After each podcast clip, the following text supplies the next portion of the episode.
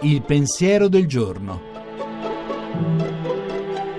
In studio Chiara Giaccardi, docente di sociologia e antropologia dei media all'Università Cattolica di Milano.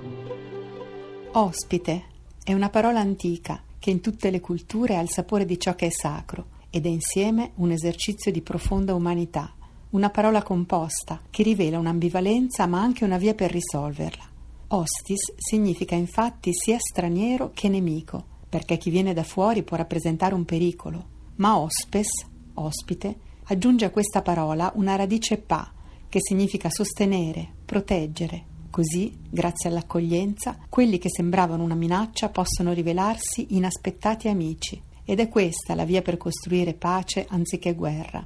Accoglienza è parola di reciprocità, ci si rende ospiti a vicenda, è come un abbraccio in cui ciascuno insieme dà e riceve, e così può rinascere.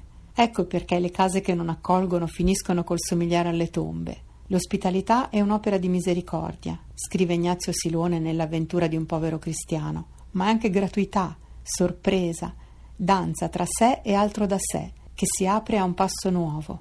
Un atto di ospitalità può essere solo poetico, ha scritto Jacques Derrida, e per Levinas l'essenza stessa del linguaggio è amicizia e ospitalità. È un movimento che conosciamo ancora prima di nascere, perché esistiamo in quanto siamo stati accolti. E non è solo tolleranza passiva, ma attiva sollecitudine per chi viene da fuori, magari da lontano.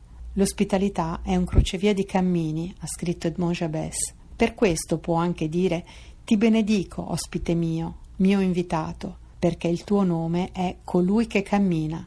C'è una bellissima frase di San Paolo nella lettera agli ebrei, diventata anche verso di una canzone di Ben Harper, che forse ci farebbe bene ripeterci o cantare ogni mattina. Non dimenticare l'ospitalità.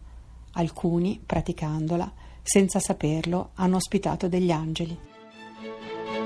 La trasmissione si può riascoltare e scaricare in podcast dal sito pensierodelgiorno.rai.it.